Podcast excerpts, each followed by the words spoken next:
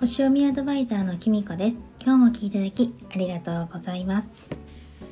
今ねちょっと思ったことがあったので収録していこうと思ってあのお話ししています。えっとね何をお話ししたかったかというと私はちょっと前の配信であの火星お空の火星がねあの双子座から蟹座に移動したんだけど今その火星があなたのホロスコープのどこにあるかお調べしますよっていうことをねあの配信したと思したんですよ。でそれからですねあとメルマガとかでもあのもし知りたい方はお知らせあの調べますので言ってくださいねっていうようなあの配信したんですけどそしたらですね何人かの方がですね知りたいということであのちょっと調べてたんですね。で、まあ、これはもうちょっと締め切っちゃったんですけどあの3月25日から5月20日ぐらいまでのことなのででもういいかなと思ってあの一応締め切ったんですね。だからちょっと今は調べてないんですけどそれをねあの、まあ、最後の方を先ほどあの送って思ったんですけど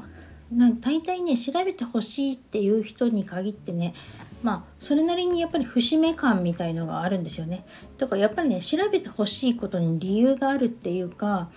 やっぱりね自分でこう何か引っかかるものっていうか気になることとかがある人が多いんだなっていうのを正直感じました。あの何て言うのかなすごく何かに悩んでるとかそういうわけじゃない方もいるんですけどやっぱり自分の中でなんかこう気になることがあったりとか何か自分の中でやっぱりこれってなんか節目っぽいんじゃないかみたいななんか言葉にはできない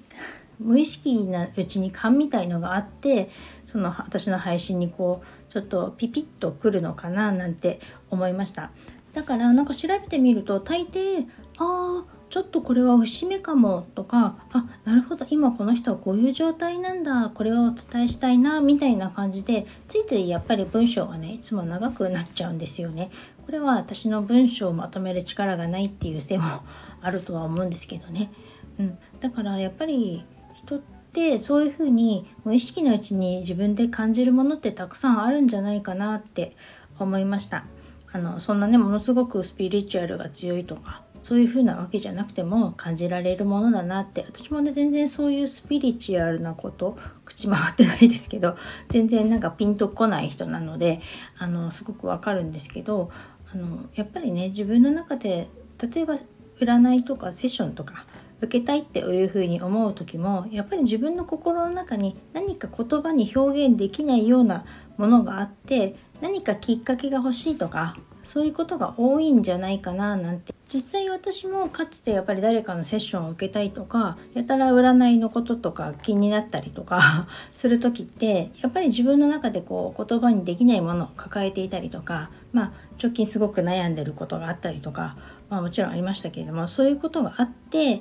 それをねなんとかこう言語化してほしいっていうかあの視覚化してほしいっていうかあの形に見えるようにしてほしいみたいなこのなんか言葉にできないモヤモヤをね何か言葉とか形にしてあのこういうことに悩んでるんでしょうじゃないけどあのこういうふうなこんな道もあるんだよみたいなこと教えてほしいとかそういう気持ちがあるのかななんて思いました。で結局はねあのどんなに占ってもあの決めるのはその人自分自身なので私がこうしなさいとかああしなさいとかっていうこととかできないしあの今こういう時期だっていうことをたとえお話ししたとしてもその通りにするかしないかって本当に自分で決めることでその人がどう行動したかによって結果って変わってくるものだと思うので結局自分で何を受け取るかってことがすごく大事なのかななんて思いましたちょっとまとまらない話に なってしまいましたけれども私自身も自分のホロスコープとか見て今日なんかおかしいと思ってホロスコープとか見るとね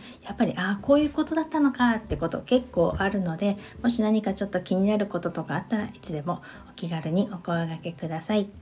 それでは今日はこの辺で最後までお聴きいただきありがとうございました。またお会いしましょう。きみこでした。